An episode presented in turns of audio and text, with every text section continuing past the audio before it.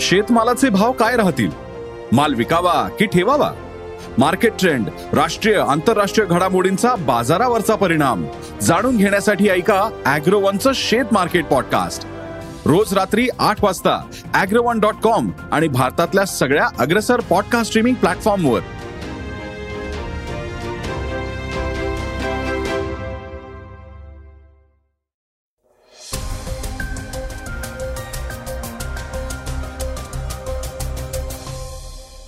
नमस्कार मी गौरी कुबेर. आता आपण ऐकणार आहोत आजचं सकाळचं पॉडकास्ट होळीपूर्वी मोदी सरकारनं शेतकऱ्यांना एक मोठी भेट दिली आहे.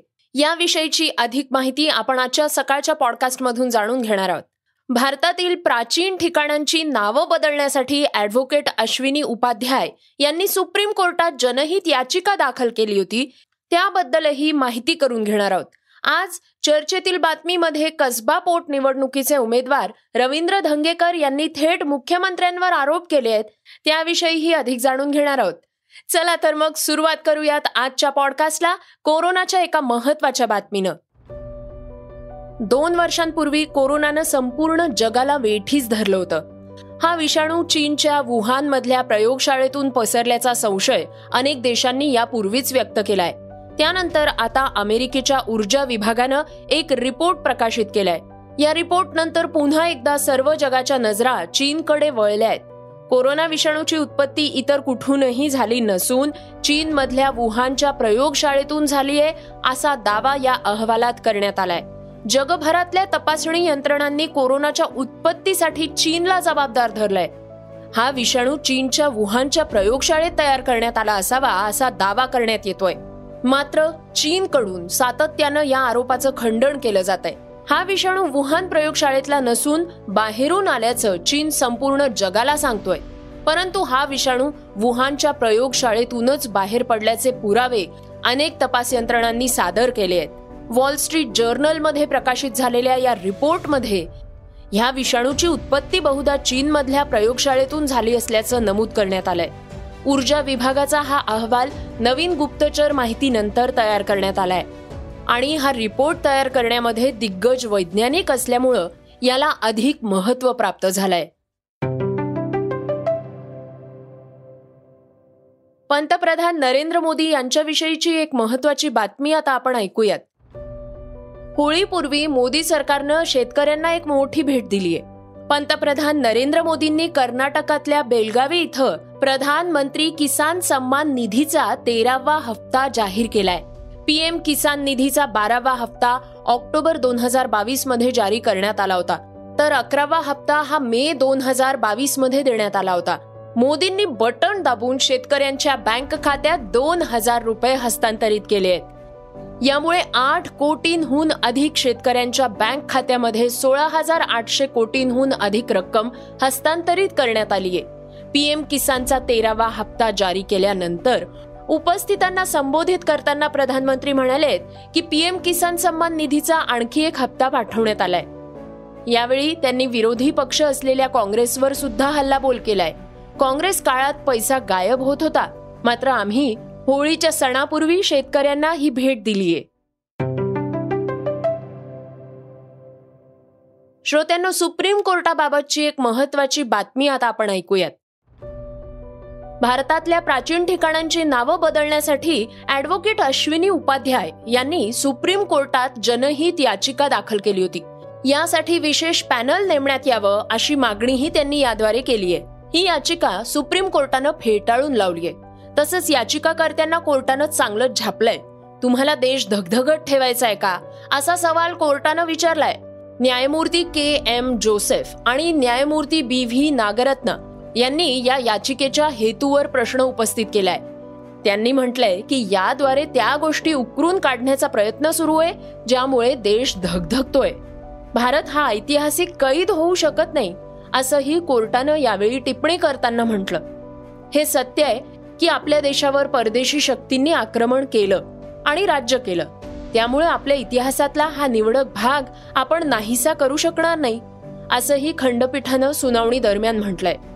सुप्रीम कोर्टानं पुढे असंही म्हटलंय की भारत हा धर्मनिरपेक्ष देश आहे.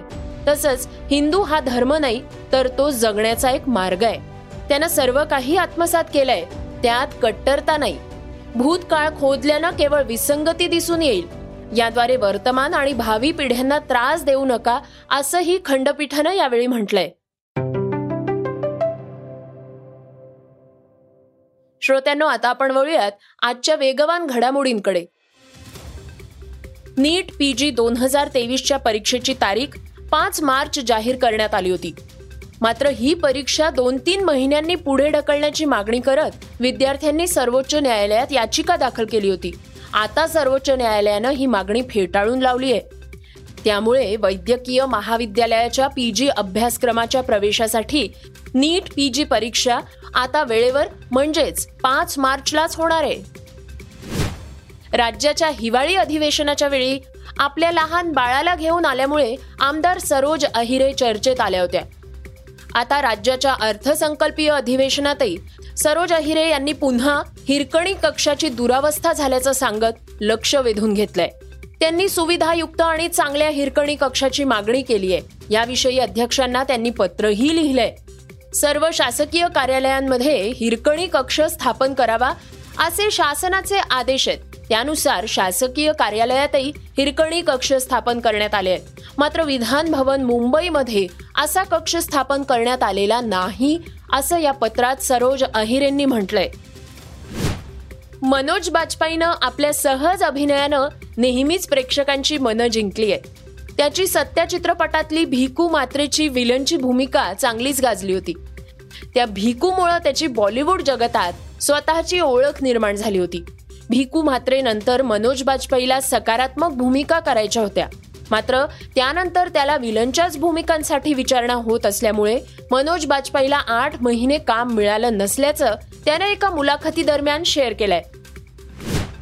भारतीय कुस्ती परिषदेचे अध्यक्ष ब्रिजभूषण शरण सिंग यांचं प्रकरण गेल्या काही दिवसांपासून चर्चेत आलंय. याची चौकशी करण्यासाठी क्रीडा मंत्रालयानं आजी माजी खेळाडूंची एक समिती नेमली होती. आता कुस्तीपटू विनेश फोगाटनं याच चौकशी समितीतला एक सदस्य गोपनीय आणि संवेदनशील माहिती माध्यमांना पुरवत असल्याचा आरोप केलाय. एक खेळाडू म्हणून ही खूपच निराशेची बाब आहे. समितीतल्या या खेळाडू सदस्यावर कठोर कारवाई करण्याची मागणी विनेश फोगाटनं आपल्या ट्विटमध्ये केली आहे श्रोत्यांनो आता वळूयात आजच्या चर्चेतल्या बातमीकडे. पुण्यातल्या कसबा पेठ आणि चिंचवड पोट निवडणुकांसाठी अखेर मतदान पार पडलंय. मात्र त्या दरम्यान झालेल्या काही प्रकारांनी वेगळ्या चर्चेला उधाण आलंय. या निवडणुकीमध्ये भाजप आणि महाविकास आघाडीची प्रतिष्ठा पणाला लागलीय. मुख्यमंत्री एकनाथ शिंदे ते राष्ट्रवादीचे अध्यक्ष शरद पवार देखील या निवडणुकीत उतरले होते. यावेळी धंगेकर यांनी थेट मुख्यमंत्र्यांवरच पैसे वाटल्याचा आरोप केलाय. धंगेकर म्हणाले बघा निवडणूक संपल्यानंतर मुख्यमंत्री पैसे वाटत फिरत होते आठ वाजेपर्यंत. प्रवीण दरेकर आठ वाजेपर्यंत पैसे फिरत होते आठ वाजेपर्यंत. चंद्रकांत दादा फिरत होते आठ वाजेपर्यंत. हे पोलिसांच्या उपस्थित फिरत होते. म्हणजे त्यांच्यावर काय गुन्हा दाखल नाही करायचा. आणि माझा अन्याय होतो म्हणून मी बोलायचंच नाही काय तर बोलायला पाहिजे. आणि मी माझ्या जनतेच्या दरबार जाऊन माझं मी म्हणणं मांडलं की माझं असा अन्याय होतोय. आणि ही वस्तूच येते. पैसे वाटत होते का? तर तुमच्याकडं हजारो क्लिप आल्यात. आणि पैसे वाटत होते भारतीय जनता पार्टीचे. आणि जर मग माझ्यावर गुन्हा दाखल केला तर त्यांच्यावर गुन्हा दाखल केला पाहिजे ना. पक्षपातीपणा कशाला करायचं? आणि निकालात तुम्हाला कळेल की माझा पंधरा ते वीस हजारचा विजय असेल. धंगेकर यांनी मुख्यमंत्री एकनाथ शिंदे आणि पुण्याचे पालकमंत्री चंद्रकांत पाटील यांच्यावरही कारवाई करण्याची मागणी केली आहे श्रोत्यांनो हे होतं सकाळचं पॉडकास्ट आजचं सकाळचं पॉडकास्ट तुम्हाला कसं वाटलं हे आम्हाला सांगायला विसरू नका. तसंच आता युट्यूबवर तुम्ही सकाळचं पॉडकास्ट नक्की ऐका. त्यावर तुमच्या प्रतिक्रिया आणि सूचना आमच्यापर्यंत जरूर पोचवा. आणि सगळ्यात महत्वाचं म्हणजे सकाळच्या या पॉडकास्टला तुमच्या मित्रांना आणि कुटुंबियांना नक्की शेअर करा. तर आपण आता उद्या पुन्हा भेटूयात. धन्यवाद. रिसर्च आणि स्क्रिप्ट युगंधर ताजणे नीलम पवार. वाचा बघा आणि आता ऐका आणखी बातम्या. ई सकाळ डॉट कॉम वर. तुम्ही हा पॉडकास्ट ई सकाळच्या वेबसाईट आणि ऍप वर सुद्धा ऐकू शकता. विसरू नका या पॉडकास्टला आपल्या आवडीच्या पॉडकास्ट ऍप वर सबस्क्राईब किंवा फॉलो करायला.